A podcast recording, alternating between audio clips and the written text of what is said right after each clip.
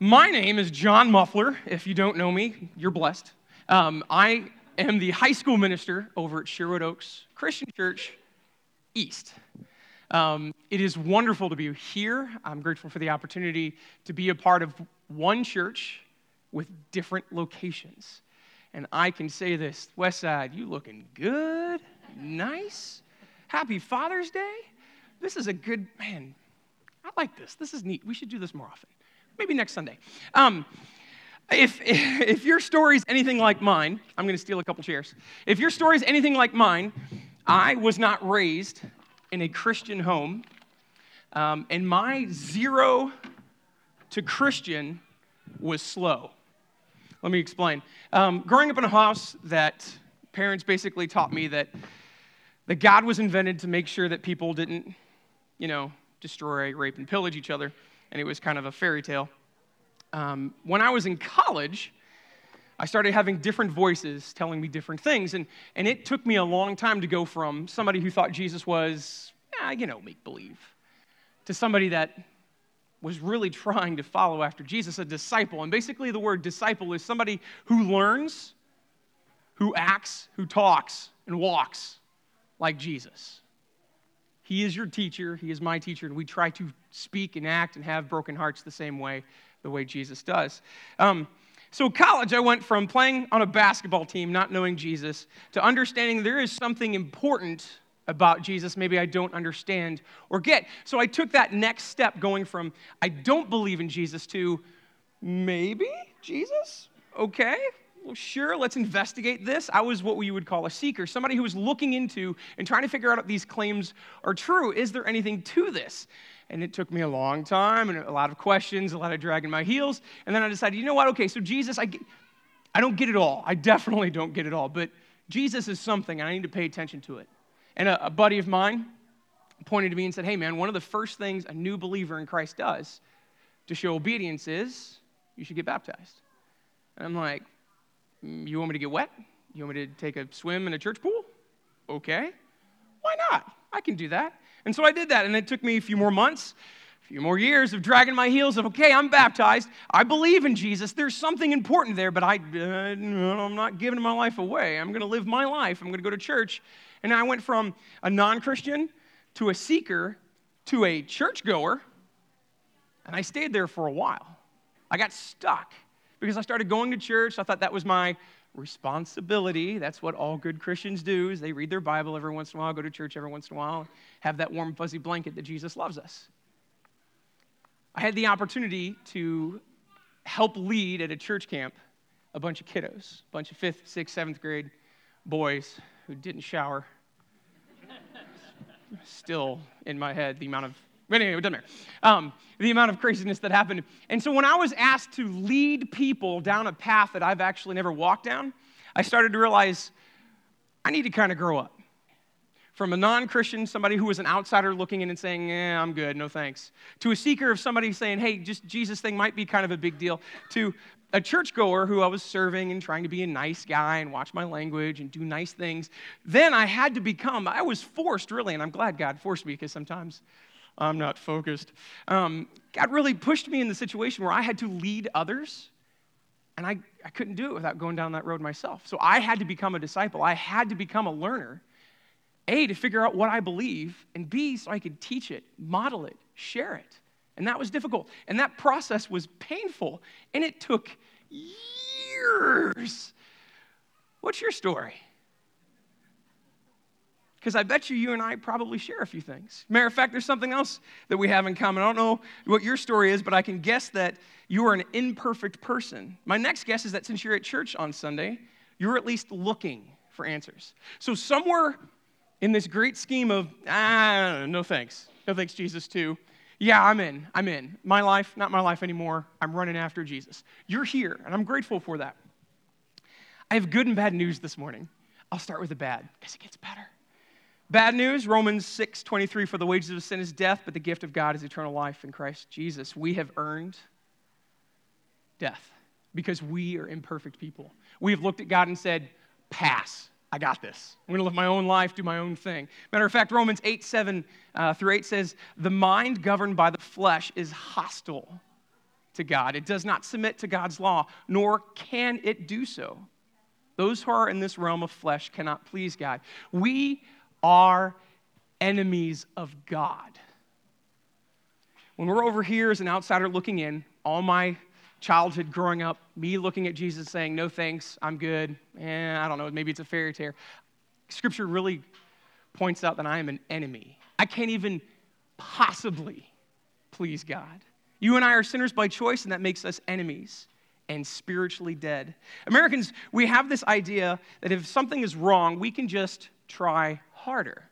I grew up in this in a family that said, you know what, if you're not good at something, what do you do? You practice it. I teach my kids that. If you're not very good at riding uh, your bike with training wheels, you've got to keep at it. You've got to keep getting on. You've got to keep getting on. We have this mentality, this idea of, I can work myself through this. I can just try harder. Being spiritually dead, we are not in the position to change anything. When God says we're enemies, when God says we are dead because of our sin, we are spiritually a goner. The dead do not move. Our reactions might be to read the Bible more, pray more, you know, show up to church and feel good. Being spiritually dead needs more than a turning over a new leaf. We need a new life. And that's what I want to talk about this morning. And here's the good news. I know, try to bum you out on a Sunday morning. You're goners. Here we go. Good news is this um, Jesus is, the sal- is in the salvation business. He has challenged seekers to repent and believe in him. Ephesians 2 4 through 6 says this but because of his great love for us, God, who is rich in mercies, made us alive in Christ, even we are, when we are dead in our transgressions. It is by grace we have been saved. The journey of becoming a true disciple of Jesus starts with the honest appreciation of how lost we truly are. We are alone, we are helpless, we are unable to save ourselves. So the word picture in my head when I when I say the word lost or helpless, somebody put it in there. Imagine yourself on um, you know those little ski belts. Anybody ski behind a boat? Anybody? Mm, cool, maybe not. Picture yourself in the middle of the Atlantic Ocean. Nobody's looking for you, and you've got a, uh, a ski belt. It'll keep you up for a while. Not long. On your own strength, it's just not going to happen. This morning, we're looking how discipleship is a process that we all have been called to. I'm going to use some chairs on stage, um, and I'm putting them like this in a row um, to talk about the idea that discipleship is a process. Wherever you're at, if you're at zero or discipleship or anything in between, we're basically going to break this down into three chairs. We're going to talk about them real quick, and what I want you to think through this as we talk about this is A, what chair are you in? And what are you doing with the other chairs? Two things I want you to answer in your head while we listen. Um, chair one is a representation of those who are on the outside looking in. John Muffler, growing up, had no idea. Church was something cool like, you know, Shriners, Awana, just the, a good group of people trying to do good in the neighborhood. These people need Christ followers that are willing to enter their world. These people are messy and lost Sometimes they don't speak and act like Christians because they are not. Uh, Jesus was willing to enter our messed up world to reach us. It would have been easy for God to be like, hey guys, as soon as you get this thing all, you know, figured out and you're perfect, come on up. No? No takers? All right. But he came down to here, to this world, this messed up, where hatred runs rampant. And he said, you know what? I'm going to invest. I'm going to hang out with these people. How many non Christians would consider me a best friend? How many non Christians would consider you a best friend? These people need Christians, Christ followers, to enter their world and just become a friend. To be honest, this is something I'm failing. I'm really feeling it. I'm a youth minister. I get to hang out with a bunch of high school students I get to hang out with a bunch of church staff. I get to hang out with a bunch of different circles in those churches, teaching, preaching, leading, all these things. To be very honest, besides my family, my neighbors, and now my kids going to school, I get to influence those. I don't have a ton of non Christian friends. This is something I'm working on. Share One needs so desperately people that will invest into them. These people need Christ followers who will present the gospel clearly to them. This is hard. It's not easy to bring up the idea of, hey, did you know, God, you need Jesus. You're lost. You're messy. It's a difficult conversation to bring up. We need to be clear on what we believe and in a loving way communicate it to others. And story is the greatest thing right now, guys. You don't have to preach. And please don't be the guy on the street corner screaming at people that are going to hell. Just do me a favor. But what we can do is we can preach the gospel with our lives. When we befriend people, when we love people that don't look like us, that are messy, that are challenged, we have the opportunity to live out the gospel by serving, by loving, by giving. We have the opportunity to share with our words after we've had an opportunity to share with our lives. We are challenged to build relationships with those that are on the outside and invite them to come and see. It is, your, it is not your job, it's not my job to save anybody. It's our job to reach these people and say, you know what? Come and see. Come and see my life. Come and see my story. Come and see at this church. Come and see this family. How about you just check it out? That's our job. We've been called and challenged to do that. Jesus has an encounter with a woman who is lost at a well, and this is what happens next. He runs into, he runs into her. She's completely lost. She's an outsider looking, not even looking to be an insider, not even looking to figure out what Jesus is all about. But Jesus meets her where she is, has a hard conversation with her, loves her, and then challenges her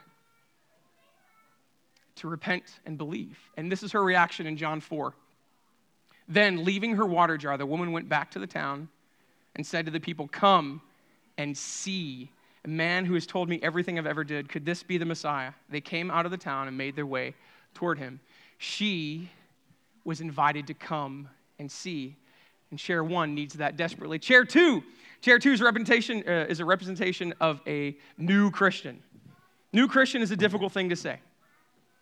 That could mean you, that could mean me, that could mean we've been here a month, that means we could be here 10 years. New Christian is a very subjective term. Uh, it's an important step in, in turning the page from an outsider to an insider of saying, you know what? Okay, I don't know, I, I don't know everything about Jesus. I don't get everything, but the one thing I truly get is he is the Messiah. He is a big deal, and I've got to follow after him. This step, I don't know about you, I was challenged as one of the first things to do is make a decision of obedience and get baptized. This is a huge turning of a chapter, turning of a page in our lives. When we go from outsider to insider, but again, we don't get it all. It's totally fine. Second Corinthians says this, therefore, if you are, if you, therefore, if anyone is in Christ, he's a new creation, has come, and the old is gone. This needs to be celebrated. This needs to be excited. We need to have high fives. We need to be running around giving birthday cakes. We just need to be excited when people go from an outsider to an insider and call Jesus their Lord. New Christians need help with the basics of Christian life prayer, following God's will, studying the Bible, understanding the Holy Spirit, building intentional relationships with other believers. When your life so drastically changed from an outsider to an insider, a lot of things take place. And you know what they need? They need you and I to model that, to teach that, to hold hands together and do life together. If they don't learn how to feed themselves, they'll be stuck in this chair. And here's the hard part about this chair a lot of us are in this chair. And when I say feed each other, I'm not trying to be mean, but the reality is, is if, if your only spiritual endeavors are Sunday mornings, I'd be willing to bet that you're in chair two. And if you're in chair one in here this morning, congrats. If you're in chair two, congrats. But I want to challenge us to continually look at this idea of discipleship as it's a process, as it's a journey. Uh, without a community, this uh, chair needs a community, uh, nurturing family, to model Christian values, to model what love and what forgiveness looks like. In the Muffler House, um, our girls, I've got two little girls, and we live in Bloomington, and it's a great place, and I love it. And there's a lot of different ways of doing life in Bloomington. And so, what the Mufflers' philosophy is, is well, our family, we do this. Other families do different things. We need to make sure that what we're doing in the Muffler House pleases God. That's it. It's no judgment on anybody else. But when my, when my six year old comes home, he's like, well, they get to chug Mountain Dew and eat Pixy, Pixy Stix at 10 o'clock at night. And I'm like, well, remember, different families do different things. So, what we're trying to do in the Muffler House is trying to model the values of Jesus Christ. Sometimes we're pretty good at it, sometimes we're not. This new Christian needs help finding identity in Christ. This chair, the outsider, looks at it and says, You know what? I'm an accident. The world says I'm a mutation of cosmic gas that came together. I'm just basically one notch above the animal kingdom. How horrible is that to think? That's, there's no purpose in that. That is just an accident waiting to happen. When we have an identity in Christ, when we flip that page, when we accept Jesus as our Lord and Savior, this whole idea of the process of discipleship, we now have a new identity. We are chosen, we are adopted, we are forgiven, we are redeemed, we are made alive, we are given the Holy Spirit. Without a clear picture, some of these Christians get stuck right here in chair two. The Reveal study, which is over here, not a huge stage, but that's cool. Um, the Real study was a book uh, that came out of Willow Creek, Bill Hybels, if you know him, uh, know that church. They basically, a few years ago, decided hey, how do we measure spiritual growth? It's easy to measure attendance, right? Mm, attendance. It's easy to measure baptisms. It's easy to measure, uh, measure giving. These are all numerically possible. Measuring spiritual growth is different. It's very subjective. It takes time. So basically, what they did is they polled about a thousand churches and asked hard questions. Hey, how do you see your people doing this? How do you see your people doing this? How do you see your people doing this? They say this is the largest population of the church. Almost 45% of the local church in America, 10 years ago when the book came out, eight years ago when the book came out, are sitting in chair two. The largest portion is sitting in chair two. They've, they found a way just to kind of get stuck. These people expect to be challenged by church leaders. These people serve their, most of these people are here every time the doors are open. As new Christians, there's excitement, and sometimes we're not even sure what we're excited about, but we're just really excited about Jesus and they are more likely to be stuck there for the longest time. This book study says, you know, in spiritual growth, here, this new Christian section, it takes the longest time in this whole process. And I can, I can account to that in my life. It took me three years to get out of the second chair. Three years of God kicking me and pushing me and reminding me. It's a fantastic, wonderful time. Um, but chair three is a representation of disciples that are making disciples. And here's where we're at outsider, insider, and something that looks a little different. Something that you would look at and say, I think that person looks weird. What's going on there? These are the few, the proud, and the messy. John 15, 15 says this I no longer call you servants, Jesus says, because a servant does not know the master's business. Instead, I have called you friends. For everything that I have learned from my Father, I've made known to you. Can you imagine the creator of the universe looking at you and say, You're my friend? Not just a servant, not just somebody where you say, hey, you go do this, and they're like, okay, cool, and they go. He says this in John 15, 15. You are no longer servant because servants don't get what I'm all about. At the beginning, I said Jesus is in the business of challenging seekers to repent and believe in the, in the salvation we find in Jesus Christ. This last chair, disciples that are making disciples. These are the people that they know how they know they have a job and they have a job to do and they need to get it done. Um, I've got a buddy named Chuck. I used to work with Chuck in Phoenix. Uh, Chuck was a missionary in Taiwan for 20, 25 ish years. Now, in their culture, it was all very um, home based, home based churches, small groups, all that kind of stuff. And in their church culture there, and I'm, I'm not saying this is our culture, I'm saying this is somewhat the opposite, that culture would only look at a person and consider them a Christian if they have discipled somebody to a salvation relationship that discipled somebody to a salvation relationship. Did you catch, did you catch that? A spiritual grandmother or spiritual grandfather. Not just like I had the opportunity to pray and to lead and influence somebody. I had to pray and influence somebody that was now equipped and trained to pray, influence another person. That is alarming, but awesome. It's amazing. Can you imagine if we here in America had that idea of it is so imperative for us to make disciples, to multiply, to get people to understand that this outside chair, that's pain, that's death. But with Jesus, this whole process of discipleship is painful still, messy still, but so rewarding. It's so amazing. Ephesians 4 12 through 13 says this to, uh, to equip his believers for works of service so that the body of Christ may be built up until we all reach unity in the faith and the knowledge of the Son of God and become mature, attaining the whole measure of fullness of Christ. The word equipped here can be translated into two different things preparing and repairing. We are called to prepare and repair other people so that they can repair and prepare other people. That's our jobs. We've been called to disciple others. As soon as we get to this chair, as soon as we get to a, a, better maturity or an understanding of Jesus, we are called to multiply, to go out there. And again, not you don't need a theology, a theology degree, you don't need seminary, you don't need to stand on a stage. You just need to love your neighbor, your son, your mother. You need to influence our coworkers. We are called to equip repair, and prepare others. This disciple maker is focused on multiplication. Jesus focused, focused on multiplication more than growth. This is the opposite of the American church right now. Our church culture says we need to be deeper. We need to have a strong foundation, and I'm not preaching against that. I am for that 100%.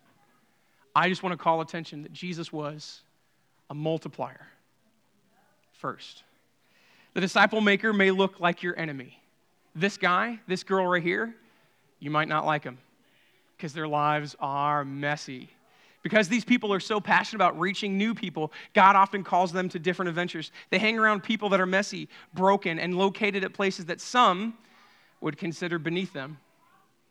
Jesus hung out with sinners where religious people would not go, and so do these disciple makers. The process of discipleship is messy but it kind of, if I can, put it into three little words CPR. So, we've been talking about this process, these three chairs. If you're an outsider looking in, I'm glad you're here. Listen up. We, as believers of Christ, need to help them, to pray for them, to stand next to them, to help them with messy lives. Number two, these are the servants. These are people that are active in church. These are people that are excited, but maybe don't know a ton, but they're out there. And this disciple makers, Disciples that make disciples get messy. They look funny. They're at places you would look at and go, uh, I don't know if that's a good idea. You might lose your witness. I, they're going to be hanging out with different people. The process of discipleship is messy, but it could be looked like this CPR cultivate, plant, and reap. I don't like the word reap, but I couldn't find another word that's similar. Anyway, moving on. Cultivate, building a relationship with somebody is so important. Building a friendship if you just walk up to somebody and say, hey, hey, did you know, did you know the Rams football team is the best football team ever? 99.9% of the world will look at you and go, eh, pass. There's no influence there. You have no coins in your pocket. But if you invest, pray, and are there to serve, to give, to be a part, they're going to listen. Cultivate a relationship. It's not a mission project, it's a human being. Sometimes as Christians, we get into this, well, I've, I've they're a project, you know, they're messed up. It's my job to come save them. Careful of that. CPR, P, planting, find an appropriate time to present the gospel. We are called to share God's grace. Timing is important. Be careful, be understanding, think through it, pray about it. God will give us opportunities instead of just blurting out, oh, by the way, did you know? Sometimes it catches off guard. CPR, cultivate planting and reaping. Challenge them with a response. We have the opportunity to share something that we are not in control of God's grace. It's free. All you got to do is take it. Let's challenge others in our lives to take that next step in their faith, whatever it is. If it's from chair one to chair two, chair two to chair three, if it's our kids, if our coworkers, if it's our wives, it's our families, help them make a decision by challenging them to step up. My challenge for us today is we ask the question what chair am I sitting in today? If discipleship is a process, if it's messy and if it's painful and if it takes some time, where am I at? And what are you doing to get to the next phase? What would it look like if you were sitting in chair three? If you're sitting here, if you're a disciple maker, if you're a disciple that's making disciple, if you are influencing, if you are multiplying, how would your family look? What about your relationship with your kids? What about your coworkers? That crazy neighbor that never mows his lawn. If you are sitting in chair three, you're not any better than chair two. You're not even any better than chair one. We're all under Jesus. We are all under his authority. But, guys, my challenge for you and I, especially myself, is that we can be disciples that make disciples, that we get our hands messy, that we go where no other people will go to influence and love people that need Jesus Christ. If you've got an outsider in your, in your family, in your, in your neighborhood, at your workplace, how can you influence them? How can you take the next step? Discipleship is a churchy word, but it's a fantastic word that we've been driven to, that we've been called to, that we've been challenged to continue, continue, continue the mess. And I want to pray for you guys real quick.